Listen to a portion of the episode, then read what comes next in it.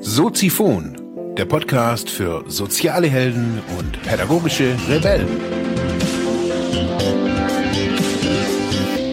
Herzlich willkommen, meine lieben Zuhörer bei Soziphon, dem Sozialarbeiter-Podcast. Mein Name ist Mark Hummer und ich freue mich, dass du wieder eingeschaltet hast. Thema der heutigen Episode ist Podcast-Formate für soziale Einrichtungen.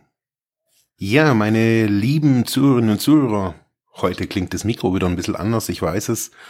Ähm, heute soll es um Formate gehen, also nicht Dateiformate, sondern Formate des Podcastens für soziale Einrichtungen. Wieso? Ich habe so in den vergangenen Jahren immer wieder versucht, Podcasten, Audio, alles was so da damit zusammenhängt, manchmal auch Hörspiele, ja, in verschiedenen Einrichtungen immer mal wieder irgendwie zur Sprache zu bringen. Entweder war ich bei den Einrichtungen beschäftigt oder habe Projekte gemacht, damit ja mit der Motivation, dass die Leute das natürlich auch ja sehen, was ja mit mit Podcasten gemacht werden kann oder was das überhaupt ist. Ich glaube ja irgendwie ja, dass die Leute die, die an den entscheidenden Stellen manchmal in den, in den sozialen Einrichtungen sind, das schon erkennen oder auch sehen, aber oftmals so, ja, so habe ich so das Gefühl, man hat halt irgendwie Angst, ja, was man da sagt. Oder man, man weiß oftmals auch gar nicht, was soll man denn überhaupt sagen. Und da habe ich mir gedacht, ich habe jetzt mal so ein bisschen grob gesammelt, äh, ja, wie das für eine, für eine soziale Einrichtung, für einen Bereich einer sozialen Einrichtung. Also man muss ja nicht gleich irgendwie den Podcast für die, ähm, für die Gesamtorganisation machen. Man kann ja vielleicht einen Podcast für, habe ich mir so gedacht, nur für einen Bereich machen. Jetzt als Beispiel hier in, in Ravensburg oder so in der Umgebung ist der, einer der größten Träger ist die Stiftung Liebenau. Kennen die ein oder anderen? Der, ja, der Träger ist äh, meines Erachtens echt riesig. Also ich glaube, ähm, größer als fast jeder Industriebetrieb hier in der Region. Jetzt da einen Podcast zu starten, der quasi die Message der Stiftung Liebenau verbreitet, ich glaube, da braucht man schon, ja, da braucht man schon einen gezielten, einen gezielten Plan. Wenn man sich das jetzt aber irgendwie mal vorstellt für eine Wohngruppe, ähm, für behinderte Menschen, was auch immer die für eine Behinderung haben, ob körperlich, geistig, ist eigentlich egal. Und nur mal angenommen, der Herr Kummer oder sonst irgendjemand kommt jetzt da angewackelt und sagt, hey, Podcasten und so ist ja total hip, ähm, total gut und hört mal da rein, lest mal dies und ähm, ja, die Welt podcastet gerade alle, äh, podcastet gerade und ähm, wir müssen da irgendwie alle dabei sein. Ich glaube, dass genau hier schon das Problem ist, was mache ich denn da überhaupt? Also was, was, wie kann ich mir das vorstellen? Was, was, wie ist das in so einem Arbeitsalltag oder auch in so einem, in ein kleines Team? Also das muss ja nicht immer gleich man muss ja nicht immer gleich irgendwie den politisch korrekt, das politisch korrekte Vorzeigeding da aufziehen. Und man muss auch nicht gleich irgendwie nur alles irgendwie als Projektchen sehen, wo halt irgendwie der Zivi macht. Man kann das auch seriös angehen und sagen, okay, ob das jetzt einer macht oder ob das verschiedene machen oder ob das vielleicht zwei machen. Also man könnte ja in, in einem Team sagen, okay, zwei Leute, also so, so würde ich das jetzt mal machen, zwei, drei Leute, ähm, die kümmern sich so ein bisschen ums Podcasten. Nur um diesen Bereich. Was kann man da alles für Formate fahren? Was kann man als Einzelner, man, das versuche ich ja hier mit diesem Podcast auch, mir zu überlegen, okay, was, was macht mir A Spaß, was ähm, ist aber auch nicht zu zeitaufwendig. Also ich bin ja kein Vollzeit-Podcaster. Ich will ja nicht irgendwie morgens um acht hier kommen und abends äh, wieder gehen und das Tag ein, Tag aus. Das ist ja nicht mein meine Motivation. Ich will gar nicht irgendwie den ganzen Tag podcasten. Ich will auch nicht den ganzen Tag coachen. Ich will auch nicht, ich will gar nichts irgendwie von den ganzen Dingen machen, den ganzen Tag. Deswegen arbeite ich ja so. Ich mache ganz viele Dinge, verschiedene Dinge und So ist es ja in jeder Einrichtung auch. Bei jedem Job ist es so, dass man da immer verschiedene Dinge und viele Dinge macht. Und da jetzt was Neues draufzusetzen, finde ich, ist manchmal schwierig. Das verstehe ich auch. Wenn man uns jetzt einen Kindergarten anguckt, warum sollten Kinder, äh, ein Kindergarten äh, einen Podcast machen? Als Beispiel, was kommt da? Kindergeplärr und äh, der Max hatte Moritz verdroschen und die Maria hatte Jacqueline an, an, an der Haare gezogen. Das ist nicht interessant, man. Das wissen wir, dass es so da ganz oft abgeht. Wir brauchen auch keine Kinderlieder vielleicht über, über einen Podcast hören. Aber Erziehungstipps. Vielleicht könnte man da auch irgendwie, keine Ahnung.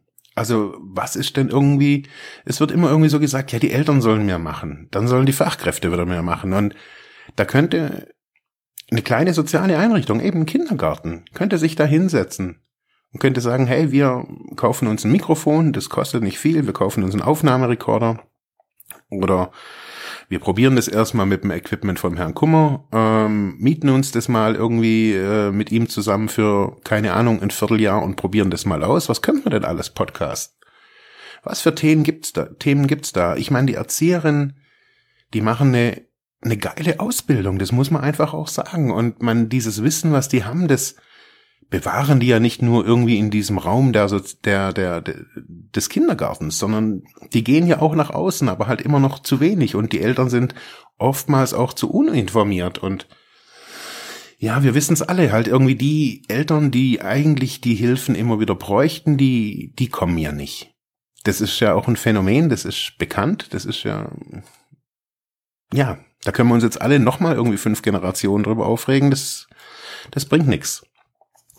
Wenn man jetzt aber sagt, wir laden da in so einen Podcast, wir laden da immer wieder auch irgendwie auch Leute ein, die Fragen haben.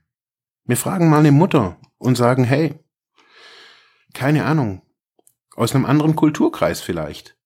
Die sagt, hey, was sind denn so in unserer Community hier, keine Ahnung, ob das jetzt dann nachher die türkische Community ist oder die italienische oder die afrikanische, ist erstmal egal. Aber was sind da so die Probleme und Nöte? Und so kann man das irgendwie ja, eben nicht live, sondern man kann das in einem ganz normalen Gespräch, beide haben so ein Headset, so Kopfhörer auf und setzen sich da irgendwie hin, eine halbe Stunde oder eine Viertelstunde und reden über ein Thema. Das kann, das kann man nachher schneiden, man kann das auch extern zum, zum Bearbeiten weggeben. Da ist ja alles möglich. Also auch wenn jetzt zum Beispiel eine soziale Einrichtung sagen würde, hey, wir wollen jetzt irgendwie nicht noch einen Audiotechniker einstellen, dann kann man Modelle finden, redet irgendwie mit zu mir und sagt, hey, wir wollen jetzt nicht noch irgendwie in Audacity und teure Audioschnitt, das ist schon alles zu viel. Wir wollen aufnehmen, dann ist ein fertiges File und ähm, macht da irgendwie was Tolles damit. Publizieren und so weiter, das kann man ja Schritt für Schritt lernen, aber erstmal so die, die, die Hürde, so über was kann man sprechen? Und ich finde eben, wenn ich jetzt im, im Pflegebereich, im Behindertenbereich, wenn ich da überall reingucke, was da alles für für, toll, ah, für tolle Sachen gemacht werden. Ich meine, ich will keinen Podcast, also ich würde keinen Podcast hören von von Einrichtungen. Das ist ja auch, ist auch mein Anspruch. Also ich will hier nicht nur von meinen Dienstleistungen reden. Also ich meine, ich mache nicht täglich einen Podcast und erzähle hier, öh, hier gibt's da Coaching und bla bla bla. Das wissen die meisten. Dass wenn sie irgendwie ein Problem haben, können die natürlich zu mir kommen. Aber das muss ich nicht irgendwie explizit irgendwie jede, jede Folge irgendwie erzählen, dass ich ja hier irgendwie total der Hengst bin oder was weiß ich was.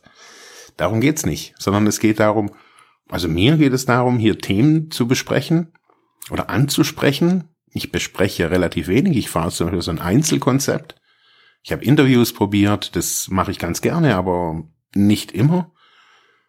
Ich bespreche manche Dinge auch für mich, weil ich die irgendwie so in mir ja, manchmal so wirken lasse und dann irgendwie eine Essenz habe oder ein Buch lese oder ein Gespräch führe mit irgendwem oder im Internet was sehe. Und das möchte ich hier ansprechen. Und dann haben die Leute die Möglichkeit, ähm, darauf zu antworten. Und bei einer sozialen Einrichtung, die jetzt größer ist, kann man das genauso machen. Also da kann man dann auch Leute einladen und sagen, hey, mir lädt irgendwie mal ja, keine Ahnung, ein Pfarrer ein oder man kann mal, äh, keine Ahnung, ein CEO von irgendwas in eine soziale Einrichtung einladen und kann da dann ein Gespräch führen. Und dadurch, dass, ja, man da weiß, okay, man ist nicht live. Das kann man alles noch irgendwie ein bisschen bearbeiten. Vielleicht ist es aber auch gut, irgendwie nicht zu bearbeiten. Also das ist so mein Anspruch immer. Ich bearbeite relativ wenig nach. Also ich schneide die Elms und so weiter jetzt nicht raus. Das weiß ich schon seit zehn Jahren, dass ich das mache. Auch wenn ich noch so gut vorbereitet bin, kommen immer wieder die Elm und mm und und. Das weiß ich. Und ich habe am Anfang da ganz akribisch da irgendwie rumgeschnitten, ähm, noch so in den ersten Jahren.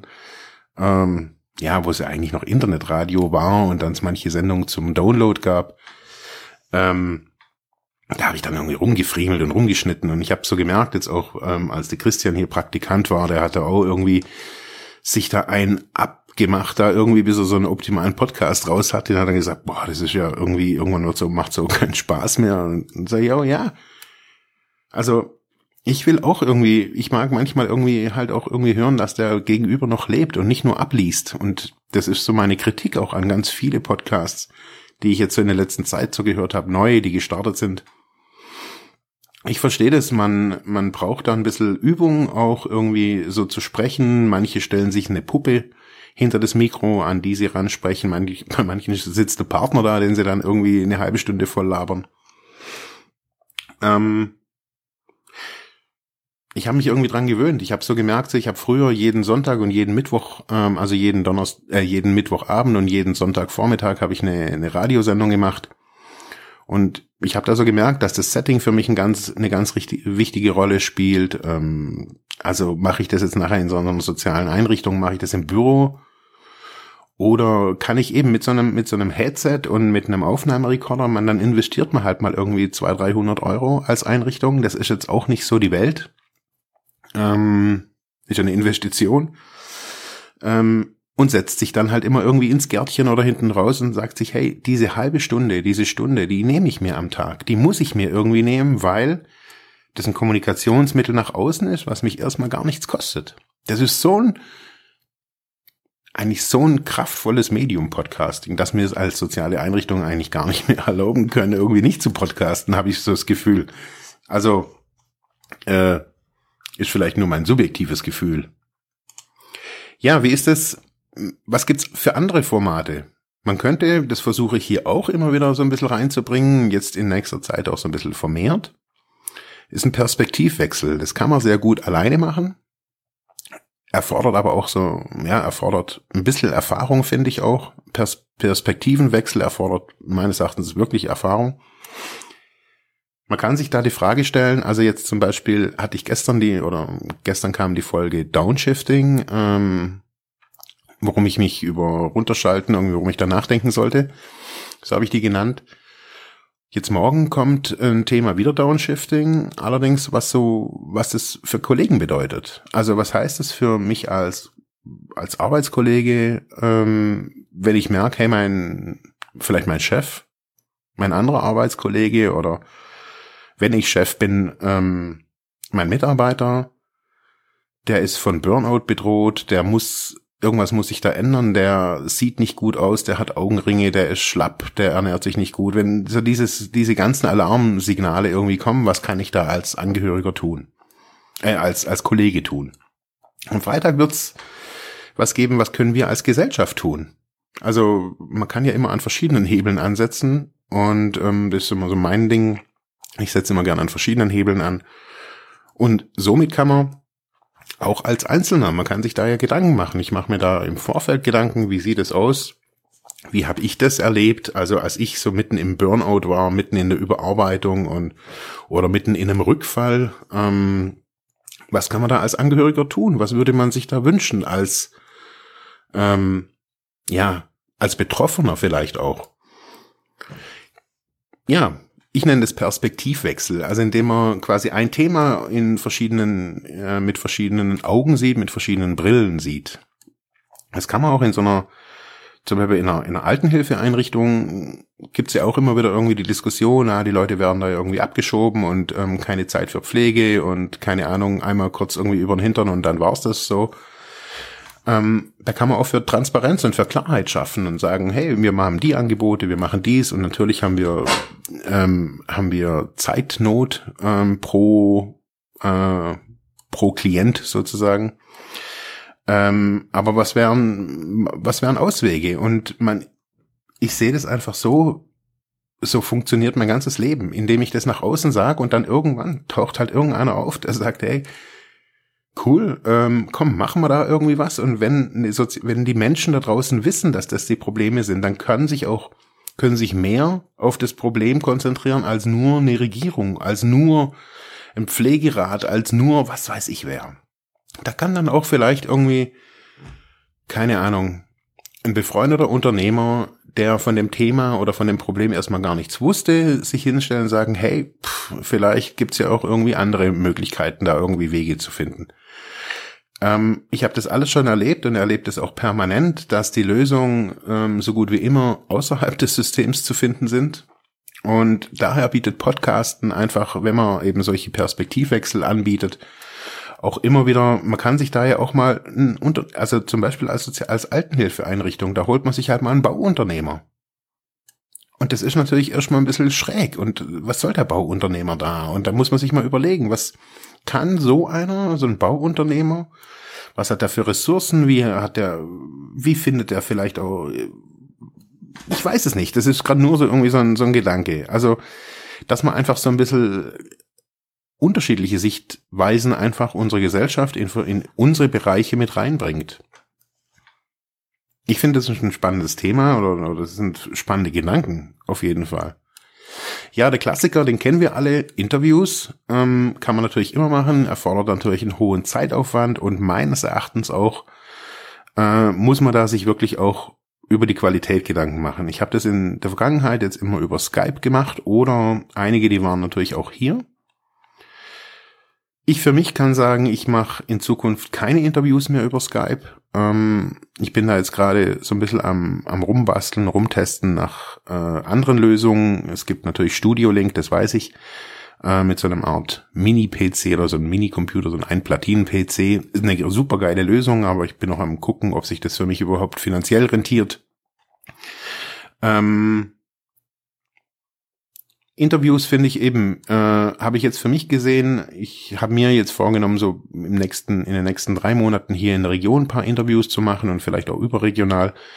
Ähm, aber das ist natürlich auch immer Zeit. Und ich versuche jetzt irgendwie verschiedene Geschichten miteinander zu verbinden. Ähm, das kann man ja auch machen. Man kann so ein, so ein Interview-Set, man kann das ja auch in seiner Reisetasche irgendwie ganz, ganz schmal mitnehmen, ohne viel Brimborium. Man muss einfach nur sehen, es bringt was, es kann Spaß machen, man lernt seine Stimme, Stimme zu lieben. Ähm, das geht mir auf jeden Fall so jetzt über im Laufe der Jahre. Ähm, habe ich mich dran gewöhnt an meine Stimme und ich weiß, wie meine Stimme klingt und ich weiß, wie ich was betonen muss und ähm, ich weiß, wie ich klinge, wenn ich mich verstell. Ähm, darum mache ich den Podcast auch so, wie ich ihn mache. Und wenn das halt irgendwem nicht so gefällt, naja, dann ist es halt so. Also dann, ja, also ich kann mich da nicht verstellen, weil dann ist nachher kommt hinten halt irgendwie nur Krütze raus. Also das ist so mein Fazit.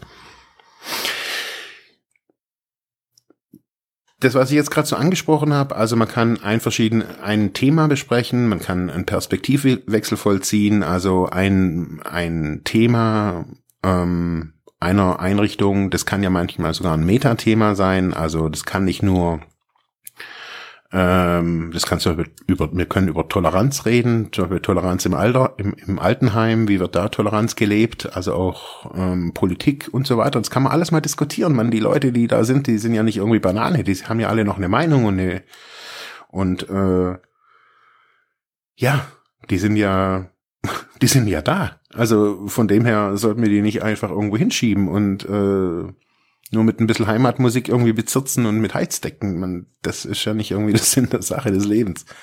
Und von dem her glaube ich eben, dass diese drei Bereiche, Themen ansprechen, Perspektivwechsel und Interviews probate Wege sind, um ganz unbürokratisch und ganz low äh, über ein Thema zu reden, ohne gleich jetzt irgendwie sich Gedanken zu machen, die gleich irgendwie der Obergeschäftsführer irgendwie von oder der Herr Oberstiftungsrat oder so irgendwas dann irgendwie gleich irgendwie absegnen muss weil es ja dann die Message der ganzen Einrichtung ist. Nein. Man kann den Sozialarbeitern so ein bisschen an die Hand nehmen und sagen, hey, ähm, um das und das geht's, da kann man so ein Brainstorming machen, was soll so die Message sein, so muss immer gleich irgendwie das Wort der Einrichtung oder das, der, der Slogan auftauchen, also so wie Seitenbacher Müsli, ich meine, irgendwann kann man es auch nicht mehr hören. Und ja, okay, ich kauf's ja dann ab und zu und ich weiß es dann und Schwäbisch und alles toll. Ich finde, das kommt nicht gut an. Also ich, für mich ist das so, äh, das ist so eine Werbeveranstaltung. Ich mache das ja auch manchmal und sage, hey, ich habe hier noch Plätze frei oder jetzt ist gerade ein Seminar und das, ähm, das war ich ja, aber im Großen und Ganzen ist das ein Informationskanal, ein kostenloser Informationskanal, damit sich Leute schlau machen können, hey, wie ticken die Leute hinterm Mikrofon?